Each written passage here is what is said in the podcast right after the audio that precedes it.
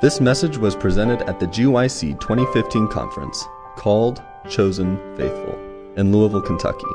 For other resources like this, visit us online at www.gycweb.org. I'd like to invite you to bow your heads and we'll have a word of prayer together. Our Father in heaven, we are so thankful for every opportunity that you afford us to speak out for you. Our testimonies are not about us. In Revelation 12:11, you tell us that we overcome the accuser of the brethren by the blood of the lamb and the word of our testimony. So Father, our presentations are about you and uh, to be a blessing to others, but most of all to lift you up, to vindicate your character, to vindicate your power, to vindicate you as the God of love that you really, truly are. Bless us as we spend this time together. In Jesus' name, amen. The last two years that we have been here, I think we all shared our testimonies. I have done that twice now. I don't know how many of you were here to hear those testimonies, but I thought this time I would not share my testimony because I believe that uh, uh, I, I feel impressed to do my part to help enlighten and equip the church to deal with this gay issue in a redemptive way because we are truly living in um, the time that is spoken of by Jesus in Luke 17, as it was in the days of Lot, so shall it be when the Son of Man shall appear. Notice, when he shall appear. We're living at a time when the, this gay issue is now a global phenomenon, and to me, that is a sign of the imminent return and very soon return of Jesus Christ. And so we feel a sense of urgency that we need to help the church meet this issue head on, to give the trumpet a sound of certainty, to not be timid and shy about this issue, helping you to not give in to the political correctness and conventional thinking, which is not built upon faith in Jesus and the Word of God. Um, the, the world at large does not know the power of God to save people from their sins. You know, when I, um, 24 years ago, uh, I had studied my way to the point that I wanted to walk out of the gay life. I had been using all of the same excuses that many gay people use that I was born this way, God made me this way, once gay, always gay. This is an acceptable alternative lifestyle that I never felt convinced myself. I had a degree in theology before I went into the gay life, so I was a difficult person to talk to. Uh, a degree in theology can be very dangerous if it's in an unconverted mind, an unconverted heart. So people had a very difficult time talking with me because I could outtalk them uh, based on the knowledge that I had in the Bible, but I was using it like Satan does. He leads people down the broad way to destruction with truths. You know that, right? But there's a problem with his truth. It's not the whole truth and nothing but the truth. It's just enough truth, like Abraham. Remember, Abraham said, She is my sister. That was true. But she was also his wife, and he was withholding that bit of information. Uh, Satan does that with truth. But I studied my way to find all of my answers strictly in the Bible and the spirit of prophecy. And I want to stress this very, very strongly, young people we Seventh day Adventists have the answer to the gay issue. Why? Because we are the one people that are the repositories of the law today. We can use the text of Scripture that define sin, and you can only overcome the enemy if you can define him. Uh, no, that's not a political statement. this is a biblical statement. We can only overcome the enemy as we define it. We know what it is. And so I want to stress this with you that if you accept the Seventh day Adventist message in its purity, in its simplicity, without compromise, without diluting it, without mixing it with the, the conventional thinking through psychology, psychiatry, and social science, uh, then it is a powerful tool. Now, don't get me wrong, psychology, psychiatry, and social science can also be very powerful tools if they are subjugated to the Word of God. But uh, without the Word of God, the wisdom of man is what with God? Foolishness. Uh, okay. Well, when I was walking away from my gay life 24 years ago, there was a friend of mine who was in Seventh day Adventist kinship. Does anyone know who that, what that is? SDA Kinship is an organization of gay Seventh day Adventists. I kind of think that's an oxymoron, but anyway, to be a prefix Christian, um, that's another article, another subject. But anyway, he's now an officer in SDA Kinship. But back then, 24 years ago, he, we had become friends. And as I was walking out of the gay life, he said, Ron, I'm going to be watching you. I'm going to be keeping my eye on you. If you last for two years in the straight world, then I'll believe that just maybe I would be able to do the same. He had been married, he had children. He was the pastor of a very large church in Central California. He turned his back on all of that, went into the gay life, and now that statement let me know that he was being prompted by the Lord. He was being under conviction. He did not feel comfortable in his gay life. And he was going to be watching me. If I could pull this off for two years, then maybe he could do the same. I ran into him at General Conference nine years later. My book had just, my first book had just been published um, under the pen name, by the way, of Victor J. Adamson. I was urged to use a pen name for my protection.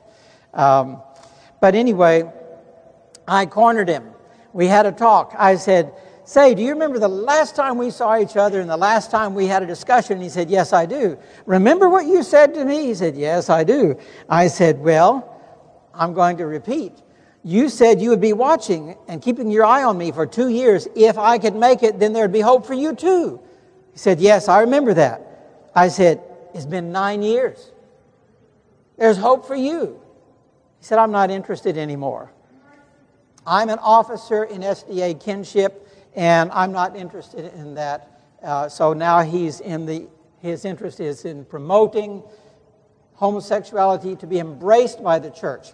In other words, there's a strong effort out there, young people, to get the church to change its position rather than the sinner changing his behavior. The church is about transformation, not of the church, but of the people. And so, not of our beliefs, but of the people.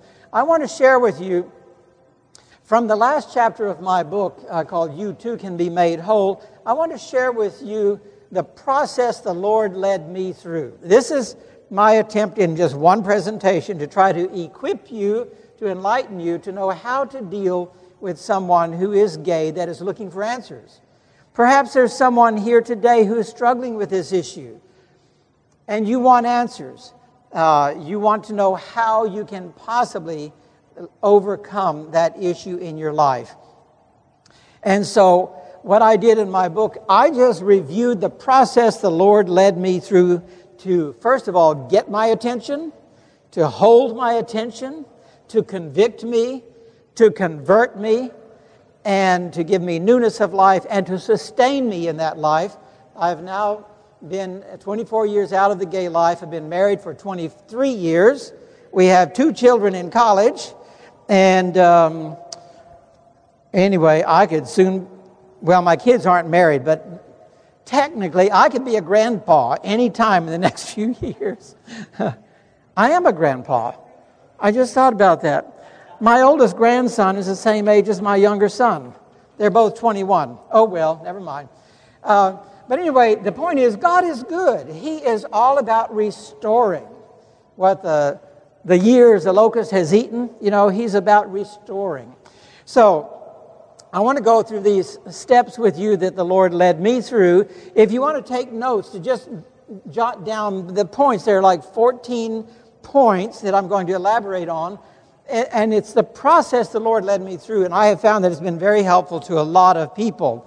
Number one, as I was studying about God through the Bible and the Spirit of prophecy, starting out with Steps to Christ with a margarita in one hand and a cigarette in the other, I couldn't read without relaxing.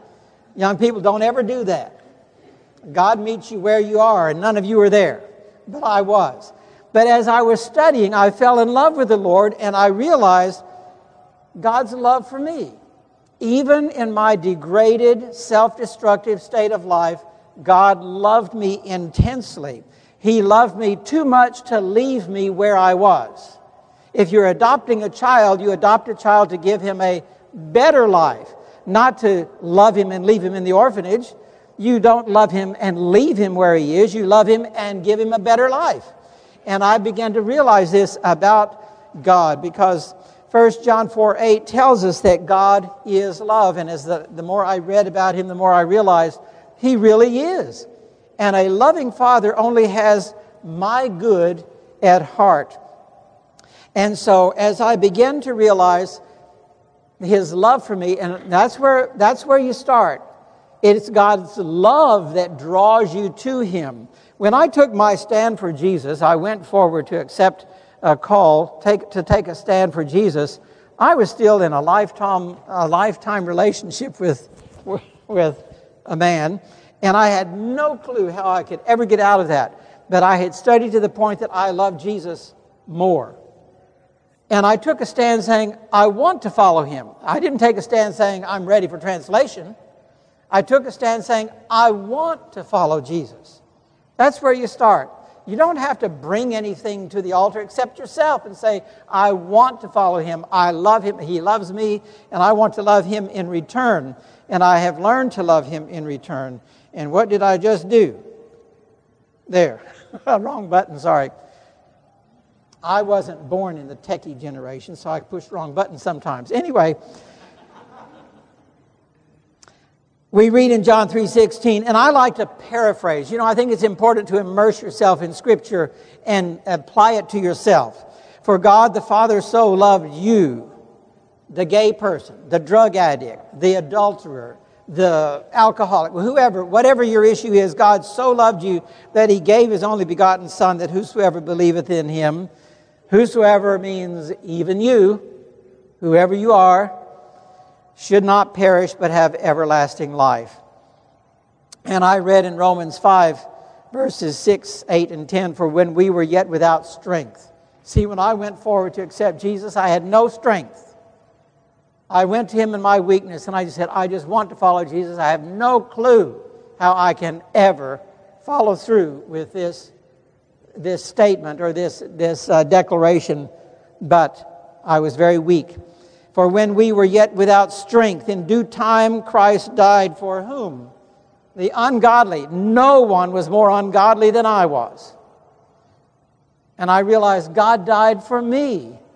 Whether or not I accepted him, he still died for me, showing that he loved me so that I would respond to that love and, and come to him.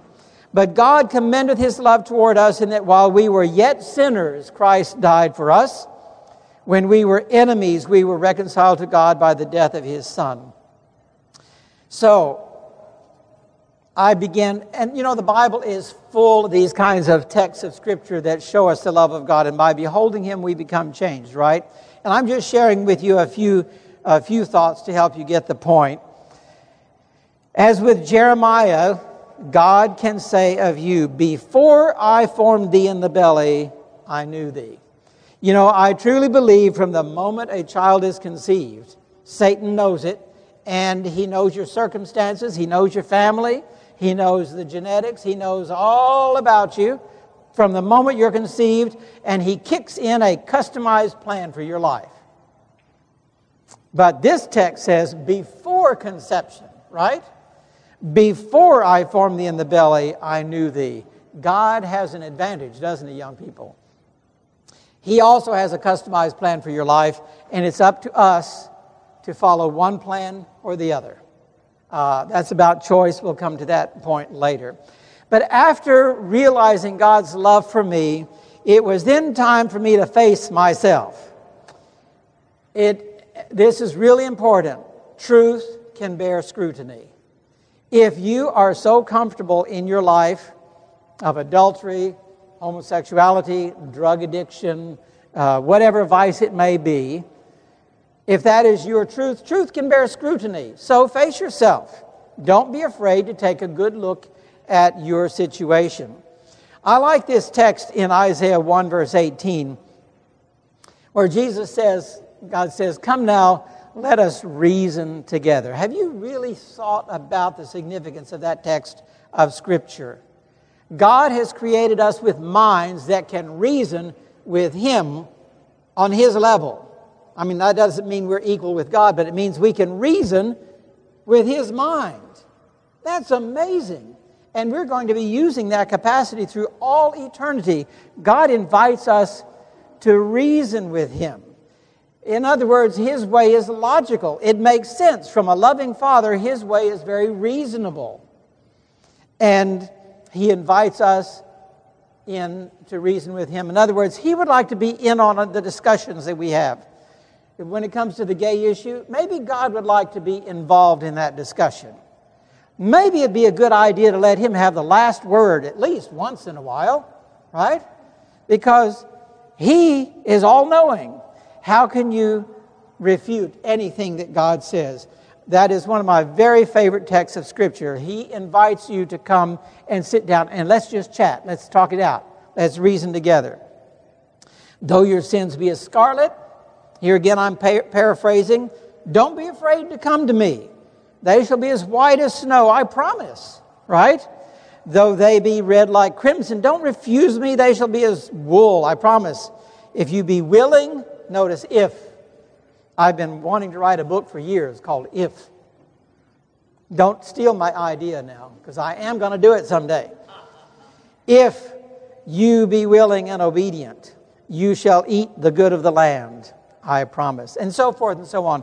You can look at these promises and get great encouragement. So as I faced myself, I realized exactly what I was and what I was dealing with. You know what I had to do next? I had to acknowledge that I was dealing with a life of sin.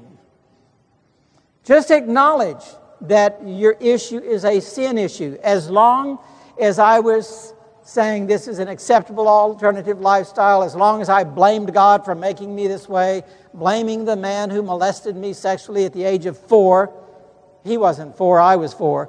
You know, as long as I was doing all of that, God couldn't help me. Notice he says, only acknowledge your iniquity. I'm jumping ahead. I'll get to that in a minute. But Romans 3:23 says for all have sinned and come short of the glory of God.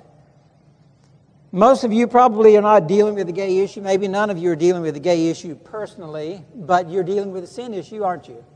We all have sin issues to deal with.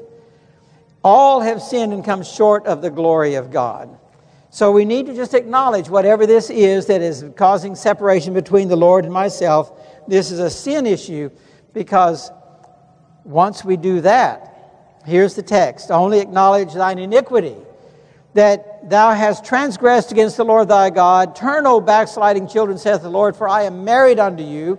You have perverted your way and forgotten the Lord your God. Yes, I had many people I could blame in my life, but I had chosen to give in to the conditioning and the circumstances and go into the gay life. But you couldn't tell me that back then. I just said, I've just accepted who I am. Well, if you accept something, isn't that a choice? Yeah. You have perverted your way. Return, ye backsliding children, come back to me, and I will what? Heal your backsliding. See, once you acknowledge that your issue is a sin issue, oh, God can go to work. He says you have to, Jesus came to save us from our sins, not from some acceptable alternative lifestyle, but from sin. So if we acknowledge that it's a sin issue, then he says, okay, if you acknowledge that this is a transgression of the law of God, now I can go to work with you and we can have a great journey together. Does that make sense? Only acknowledge that it is a sin issue. If you will but confess your sin, God is faithful and just not only to forgive you of your sin, the whole Christian world talks about forgiveness, love, acceptance, pardon, justification. You see bumper stickers saying pardon, have you ever seen a bumper sticker representing the other part of the text? Cleansed? the whole Christian world believes in pardon and justification. But what about sanctification? Jesus promises if we confess, He forgives and also cleanses us from all unrighteousness. Notice all, little word, huge significance. To change you, to, to recreate you into His image and into His character. You see, God wants us to be clean. And He promises that He will do this for us if we will just submit to the cleansing process. Number four, no matter who you are, and it came to that point, I began to realize salvation was for me too. I had been told when I left the Lord in my youth, that kind can never change. And that's, that eventually became the title of my first book. Um, I, I was uh, made to believe that God could change anybody else but me. So therefore, he was impotent rather than omnipotent. Or if he could change me but wouldn't, then he was not a God of love that he was supposed to be. But as I studied, I realized the plan of salvation is for me too. Gay people can be saved. As we travel around the world, we meet people all over the world that have come out of the gay life just like we have. Many of them married with children, many just living lives, single, celibate, but godly, pure lives. But you'll never read about that in the media. They want you to believe that once gay, always gay. Friends, it is not true. And it doesn't take more than one person to disprove it. I'll be exhibit A. How about you? You know, we live to prove that God is all powerful, to vindicate his character, to vindicate his power. I read in 1 Corinthians 10:13, there hath no temptation taken you but such as is common to man. I grew up thinking that my situation was unique. I didn't know another gay person in the world. I didn't know anyone that had the thoughts, imaginations, wild fantasies, and so forth that I had. But the Bible says, oh, you're not uncommon. There are many people that have the same types of temptations. But God is faithful, who will not suffer you to be tempted above that ye are able. Whatever is on your plate, whatever hand you have been dealt in your life, God knows that His strength is sufficient for that weakness. He will not deal you something that He cannot help you with. He will not allow you to be tempted above you what you are able to bear, but will with the temptation also make a way to escape that ye may be able to bear it. Isn't that wonderful? The plan of salvation can apply to any person on the planet. Number, okay, this text, I also realized in reading the Word of God if a man also lie with mankind as he lieth with a woman, both of them have committed an abomination. This text covers committed gay relationships. Do you see that? You may say, Well, I'm in a monogamous, committed gay relationship. Surely the Lord can bless fidelity. Not if it's with the same gender. If a man lie with a man as with a woman, both of them have committed an abomination. All right? We all grew up knowing this. But there's a little word in there that I misunderstood. It says an abomination. What does that imply? There are more than more there's more than one. An abomination implies there's another one somewhere. So, in my book, I took every abomination I could find in the Bible and put them all together in one paragraph. You know what that did for me? It made me feel so good, not about my abomination, but about overcoming it.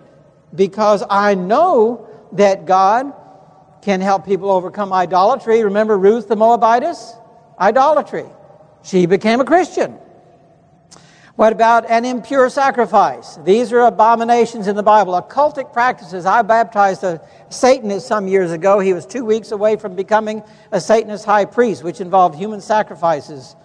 And he backed out at the last minute. And I baptized him. He is a godly Seventh day Adventist Christian today.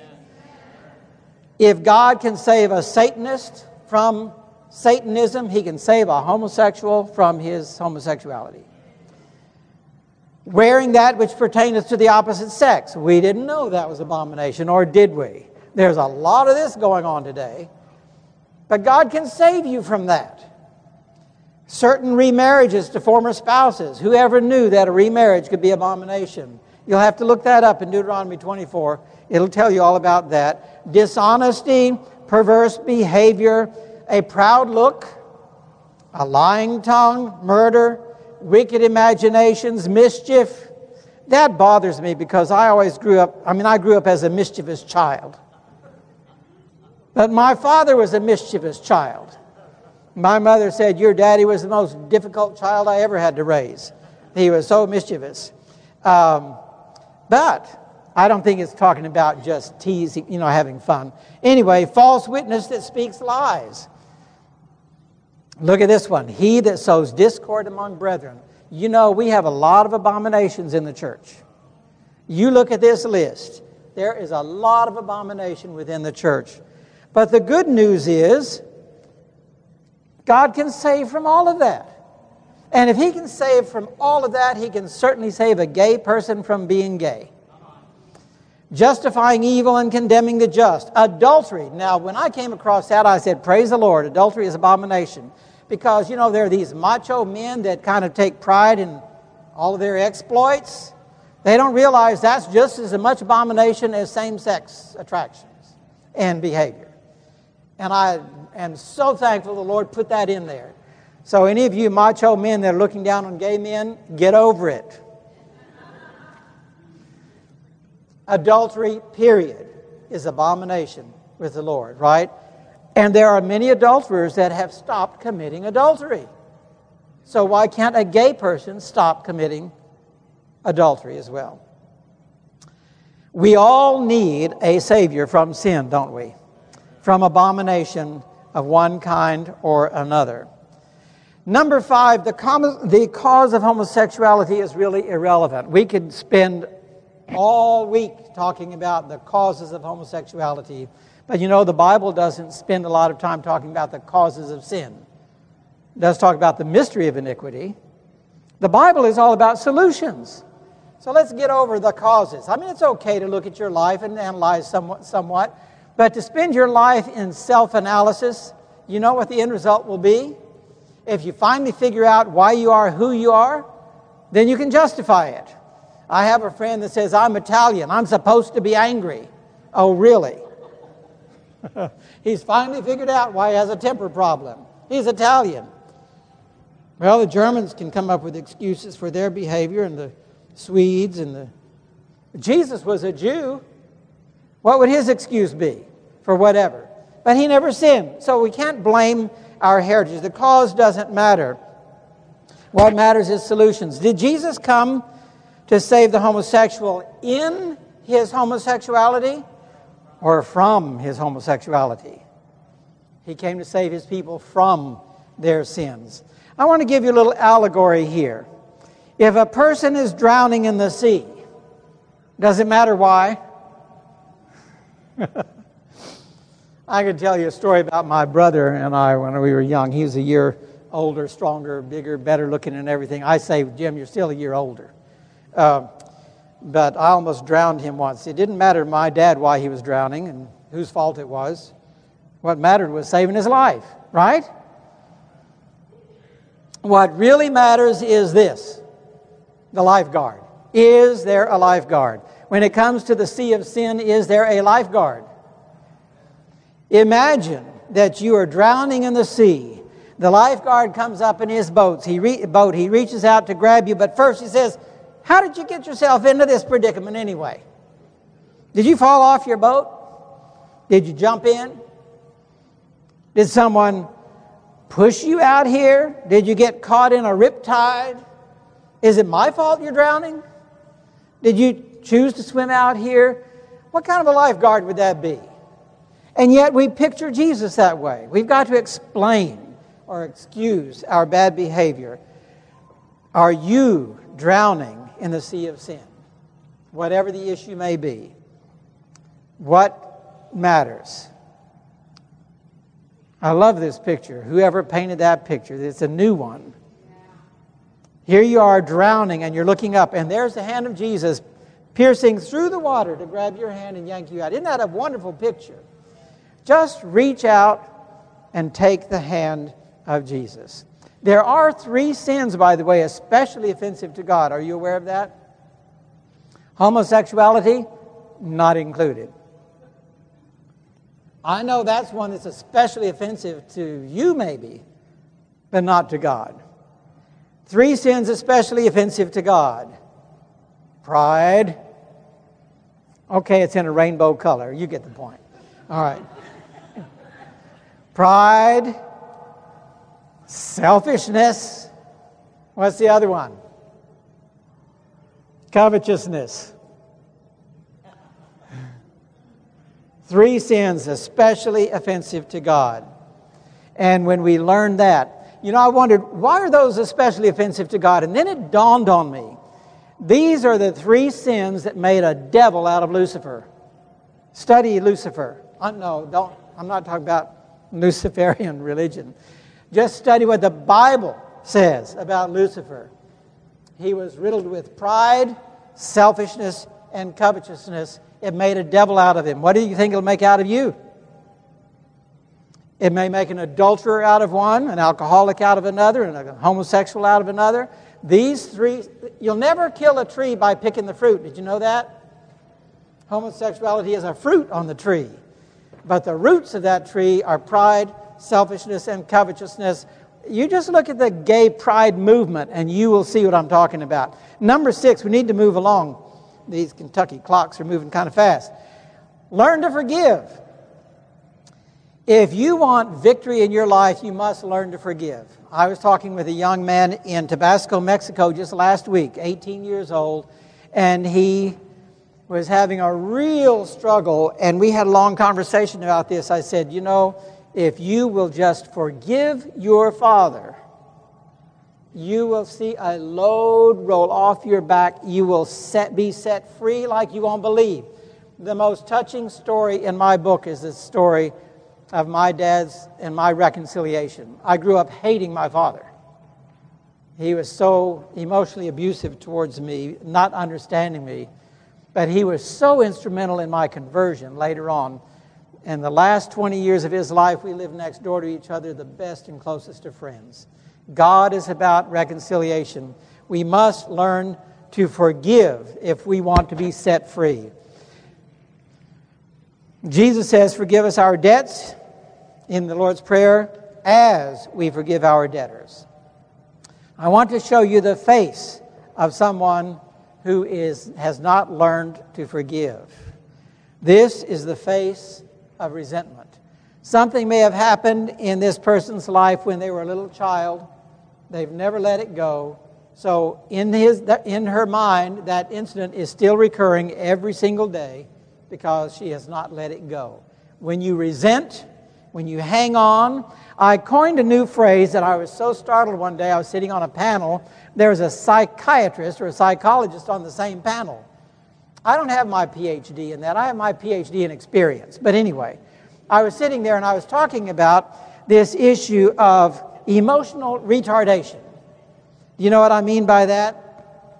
If you hang on to something that happened to you when you were five, six, seven years old, you don't forgive, you don't let it go, that's where you're stuck in your emotional maturity. And you will continue going through life as that five, six year old pouting. and I was mentioning this, and the psychologist interrupted me. we call that emotional arrest. I said, Oh, so you understand what I'm talking about? Well, yes, but there is a term for it.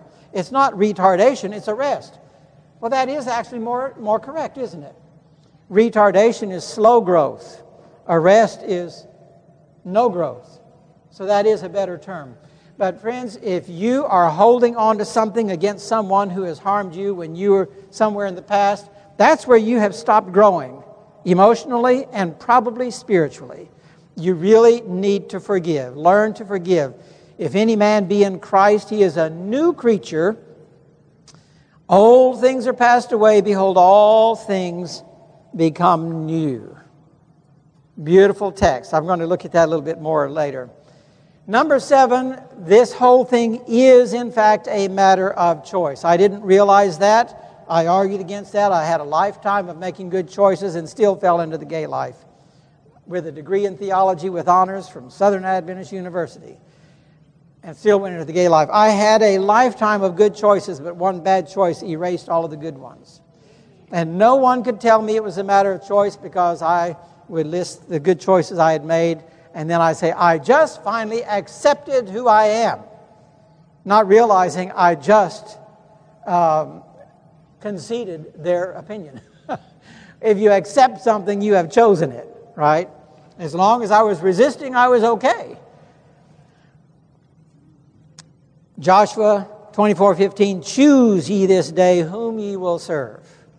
Choose whom ye will serve. Let this mind be in you which was also in Christ Jesus. Philippians 2 5. See, let. That's choice, isn't it? The Bible is repeatedly telling us choose, let, allow. Allow Jesus to work. 1 Corinthians 6:11. This is a favorite text for probably uh, well, one of the favorite texts, I think, for all of us in coming out ministries. Verses 9 and 10 list all the people who won't be in heaven. Three times I was lost. I, I mean, it nailed me three or four times. But then I love verse 11. Such were some of you. Isn't that past tense? Such were some of you, but ye are washed, ye are sanctified, ye are justified. See, we can have newness of life if we just choose it. That doesn't make it easy. But what would your life be like if everything was easy? How many of you guys work out with weights? I'll bet Tanner does, right? Never, oh, uh, never mind. I won't point you out. But anyway, you know what it's like? If you work out with weight, it takes struggle to get strong, doesn't it? How would you like to go to the gym and just always lift five pounds? I mean, what kind of resistance is that? We are to to exercise and we become strong. It is a matter of choice. If any man will, see, if, there's that if again. You see why I want to write that book? If any man will come after me, let him deny himself and take up his cross daily and follow me. You know, we're also told in Romans, I think 12 1, present your bodies a living sacrifice. If something offends, you know? Well, the Bible says cut it off, but I don't think that means literally, you know? We're to present our bodies a living sacrifice. If something is not right with you and God, sacrifice that which is not right because your loving Father really knows best. His way will be better for you in the end. Number eight, walk with God. Learn to walk with Him. That's very important. To walk with God. Um, Christ Object Lessons 129 tells us we can converse with God as you would talk with a friend. And as you commune with Him, you're beholding Him and you become more and more like Him. How do we walk with God? But through prayer and through study of God's Word. And I, I didn't put it in here, but also spending time with Him in nature. When you're out in nature, far away from the din and the racket of the world, far away from the worldly music and the worldly noise and everything, and you just hear the sounds that God has created. It is so soothing. We just flew in a couple days ago from, from Mexico. We were down in Tabasco. I was speaking at a youth congress down there. And on one of those days, we went out into the jungle, way out into the jungle to this gorgeous waterfall. And there were monkeys out there screaming, sounding like lions, really. I mean, it was, but it was interesting the, the sounds that they're making, the birds that were out there, the waterfall. It was so refreshing and so invigorating to be out there in nature. Everything you heard was God's, was God's voice. And it was really, really nice. And as you walk with God, you become um, more and more uh, successful in overcoming. Protect your environment. Number nine, learn to protect your environment. I have to tell you, when I came away from the gay life, it was not free from temptation.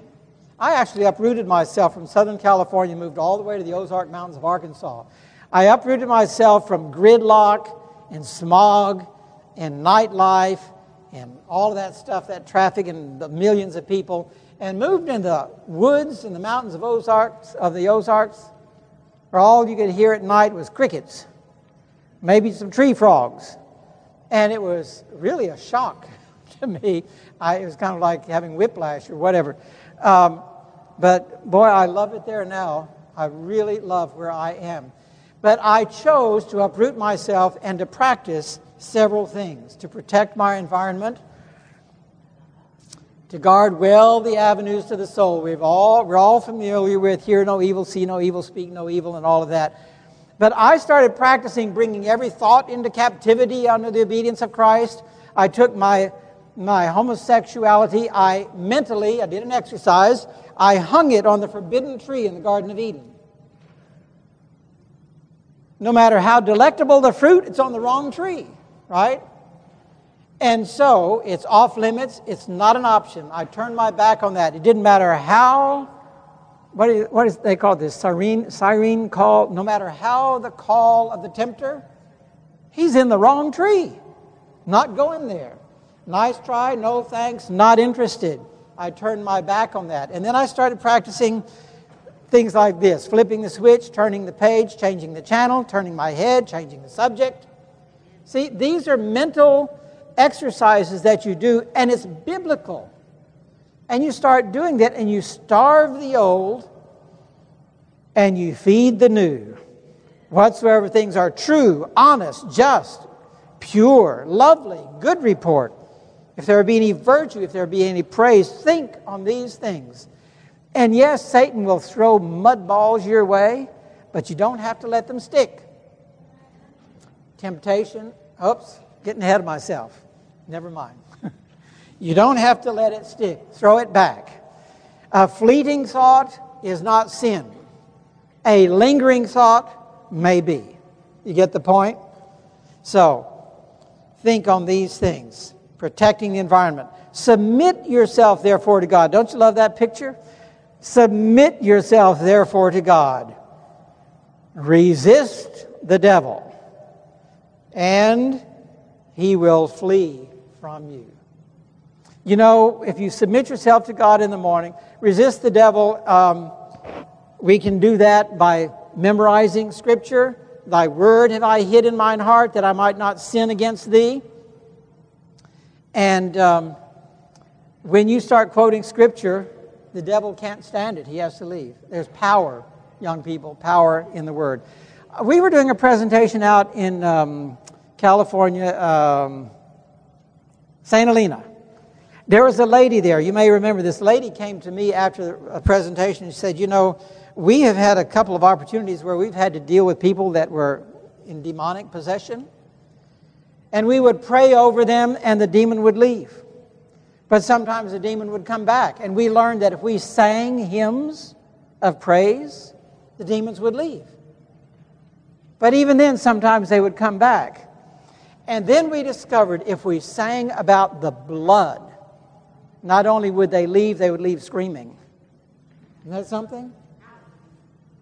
So, sing power in the blood. Every chance you get, sing about power in the blood. The point is, there are certain things the devil cannot stand.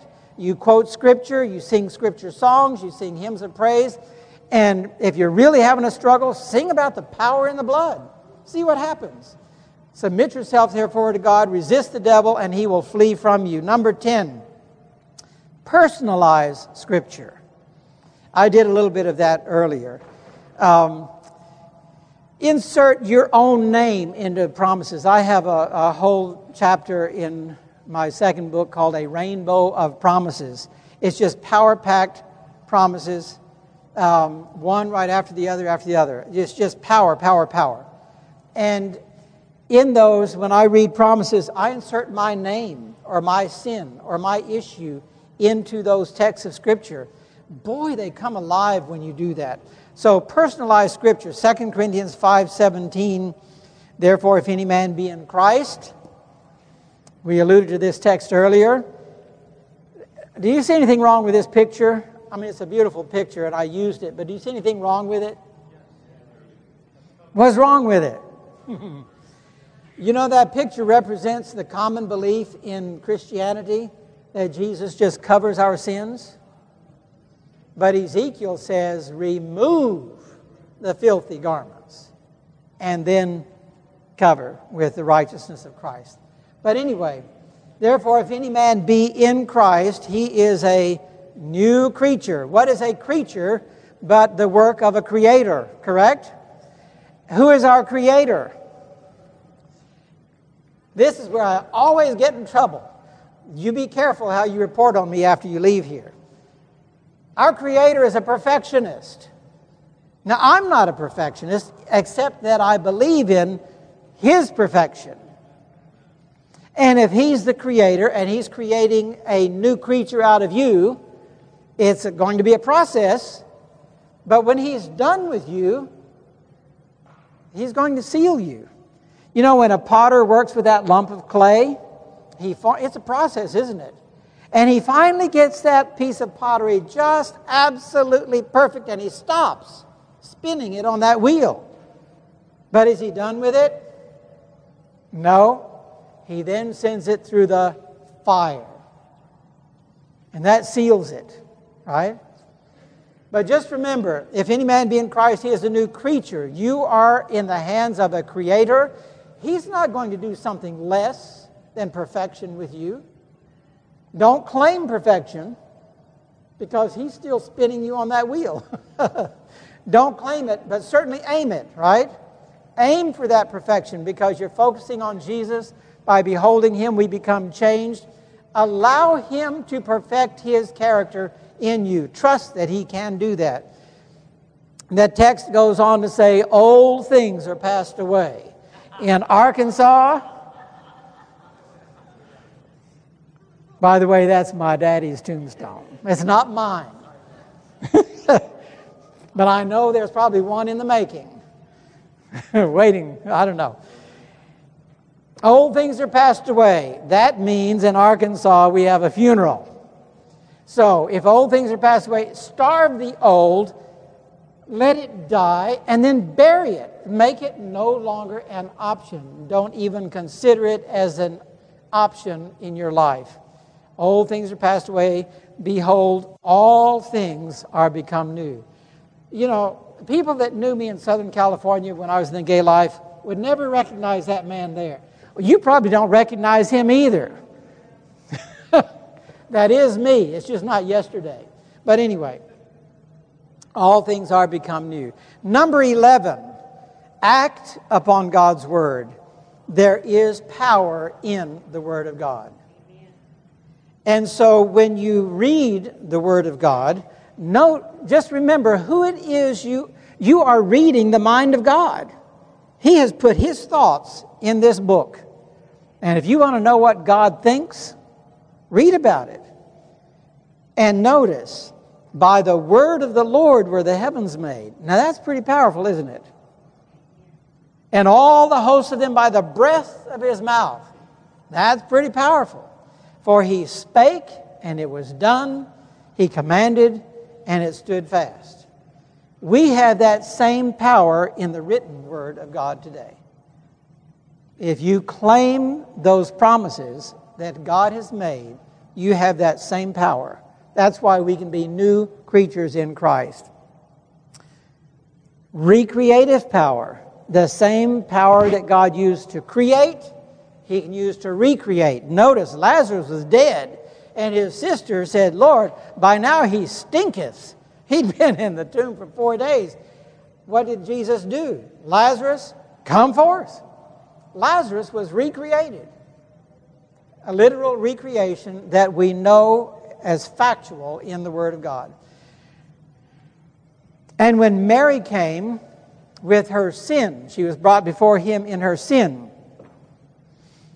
Jesus said, Neither do I condemn thee. You know, gay people love that part of that text. They love it. You know, SDA kinship, the people have done the Seventh Gay Adventist film and all of that. They'll quote that, Neither do I condemn thee. So who are you to condemn my homosexuality? Jesus says, Neither do I condemn thee. Well, read the rest of the sentence. Jesus could say it without taking a breath. Don't cut it short. Neither do I condemn thee. Go and sin no more. And yet, we actually heard the producer of the Seventh day Adventist film say that's being used as hate speech. Go and sin no more. How can that be hate speech? as quoting Jesus. God is love, He's not hate. What it's saying is, I don't condemn you with your sin issue, but you can go free from that. Go. And what happened? Mary went and she walked free. She overcame. There was power in the word. All of God's biddings are enablings. If He says go and don't do that anymore, you can be absolutely sure you can go and do that no more because there's that recreative power in His commands. 1 Corinthians 10 13, there is no temptation taken you but such as is common to man. That God is faithful, who will not suffer you to be tempted above that you're able. We used this text earlier. But will with the temptation also make a way to escape that ye may be able to bear it. Take that literally as it reads. Can you see that? You know, we're to take the Bible as it reads. There are lots of texts of Scripture that are symbolic in language. There's nothing symbolic about that. The promises of God are literal, but they're also conditional. Number 12, be grateful. That is such a wonderful thing to think about. Accept with gratitude that which God has offered. God created Adam and Eve. He gave Adam Eve to be his helpmeet. He could have made Adam without a helpmeet. God created Eve for Adam.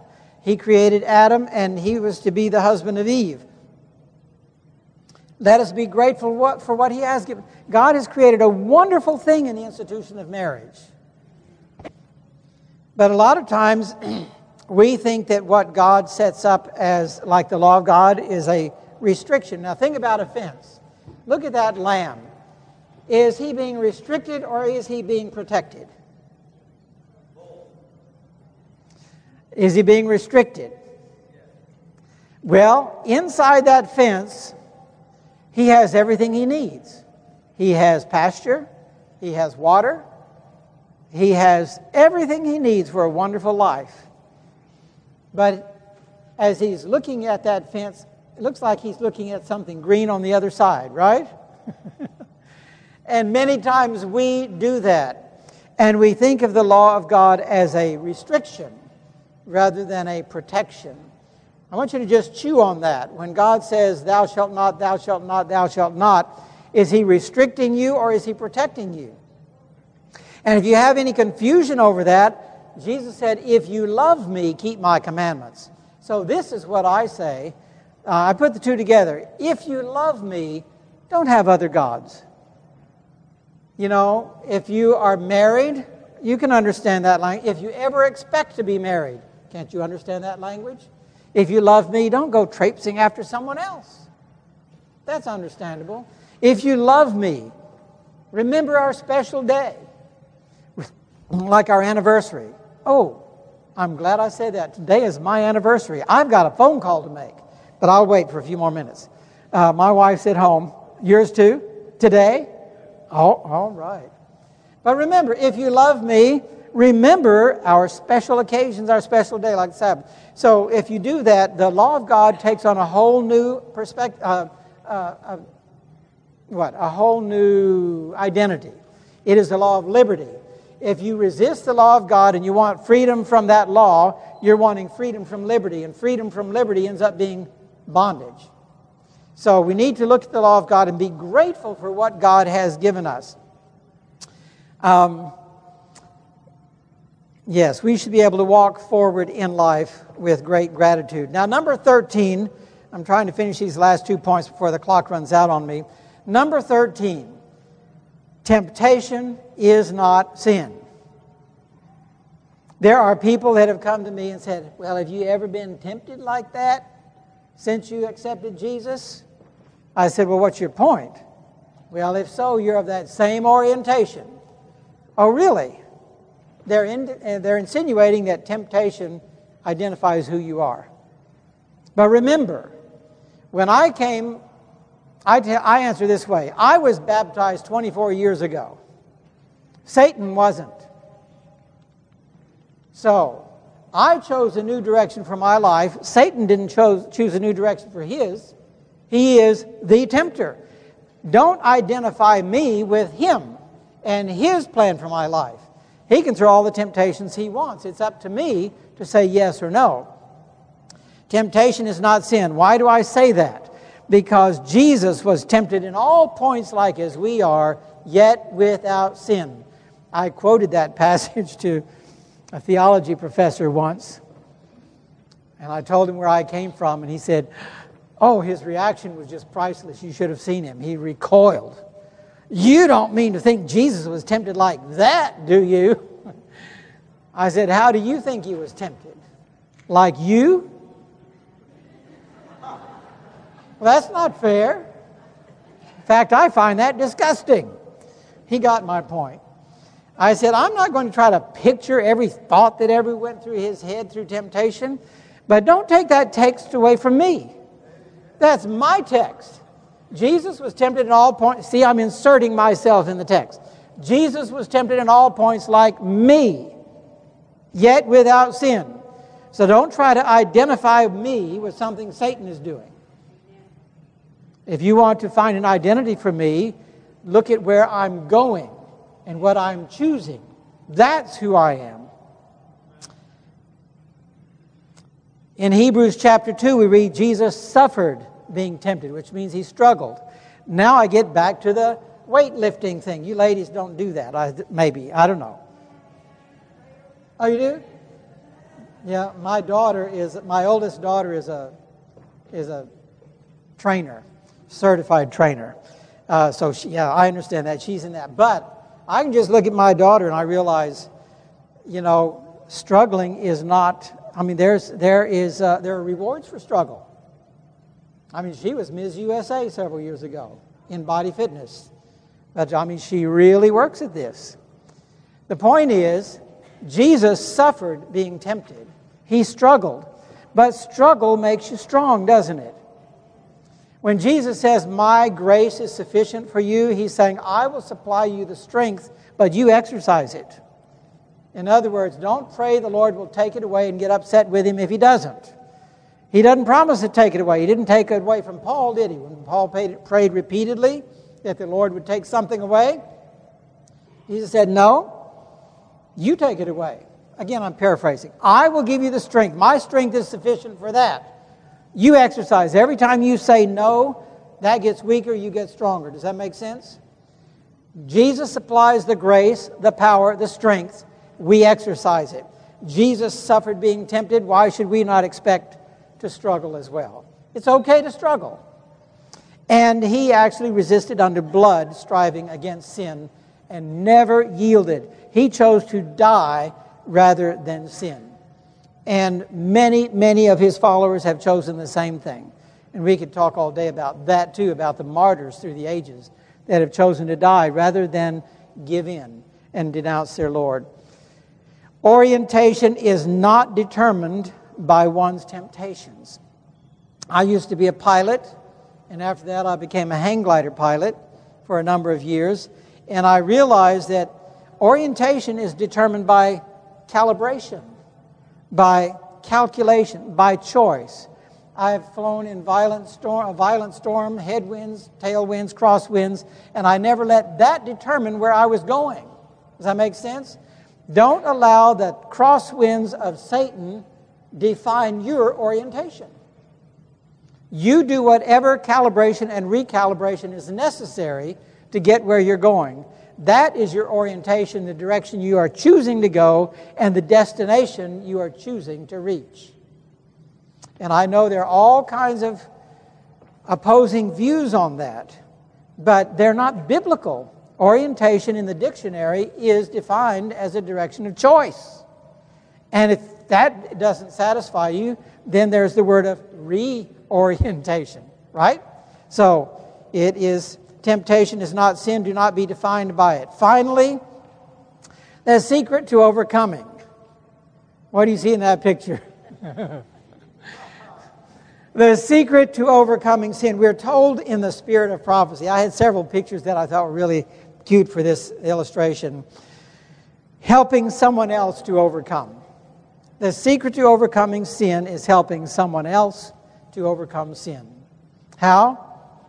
By the blood of the Lamb, by the word of our testimony. Every time we get up and share our stories, you know what? We are more blessed than you. Why? That's biblical. It is more blessed to give than to receive. I chose Victor J. Adamson as my pen name because I was known on radio, talk shows around the country for years as Victor. Why would I choose that name? Positive reinforcement. And every time I give my testimony, I go away feeling stronger because I've just reviewed once again what the Lord has done in my life and what He can do in my life. The secret to overcoming use the heavenly principle for joy. Jesus first. Remember Joseph. How can I do this great wickedness and sin against God? He put God first, above his hormones, above his temptations. He was a young man, hormones raging, and confronted by a beautiful woman and he ran. How can I do this great wickedness and sin against God? God was number one in his life. Second, others second in our lives. When Jesus cleansed the Gadarene uh, demoniacs, he said, Go home to your friends and tell them all how the great things the Lord has done for thee and have had compassion on thee. So, others, you help, you share with others and uh, work for others and put yourself last. This is the heavenly principle. And I would close with this benediction. Now, the God of peace that brought again from the dead our Lord Jesus, that great shepherd of the sheep, through the blood of the everlasting covenant, make you perfect. Uh oh, there's that word again. I didn't write this, young people, I'm just reading it. Make you perfect in every good work to do his will working in you that which is well pleasing in his sight through Jesus Christ. See, he is our righteousness, to whom be glory forever and ever. Amen. So Jesus works in us to perfect our characters, and while we submit to that process, he covers us with perfection. How can you lose? As long as you are willing to let him work in you, he considers you perfect already. So, in that sense, we can be perfect, right? We are perfect in Jesus while He's working to help us overcome. We are counted as though we had never sinned. I don't know how you could ever argue with God's plan for your salvation. All right. I did not have time to put this on the screen, but if you have questions before we have our closing prayer, if you have questions, we're going to have a Q&A on Sabbath afternoon. That's usually our best presentation. It is so much, uh, well, I shouldn't say fun. It's okay to have fun, isn't it? Yeah. All right, it's so much fun to interact with the audience, to have your questions uh, presented to us, and, you know, they, they kind of catch us sometimes. It's like, whoa, we didn't have time to really think about this one, but the Lord prompts. The Lord has answers. If you have questions, we want you to text them so write down this number or put it in your device, whatever 605 786 8206. If you can't text them, I guess you can write them down and stick it in somebody's pocket. That'll get it to us. One of our pockets. Again, 605 786 8206. And young people, I want to encourage you if you're struggling with any sin issue. Through our extreme conversions, the Lord is being presented as an extreme God, right? Extreme love, extreme compassion, extreme power. You can break free. You can be free. Jesus said, If the Son therefore sets you free, you are free indeed. And you can stay free. We serve an awesome God. Let us stand and we'll have a, a closing prayer.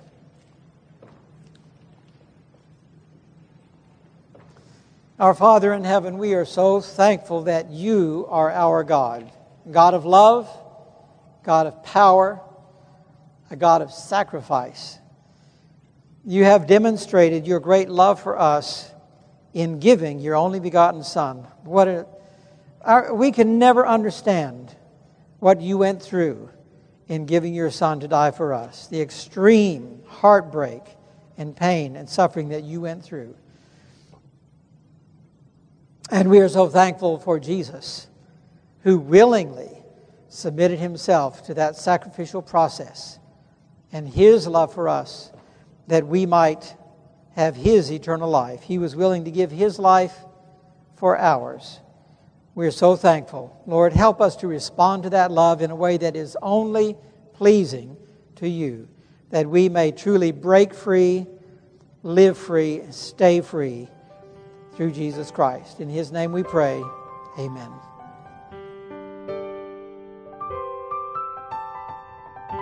This message was recorded at the GYC 2015 conference called Chosen Faithful in Louisville, Kentucky. GYC, a supporting ministry of the Seventh day Adventist Church, seeks to inspire young people to be Bible based, Christ centered, and soul winning Christians. To download or purchase other resources like this, visit us online at www.gycweb.org.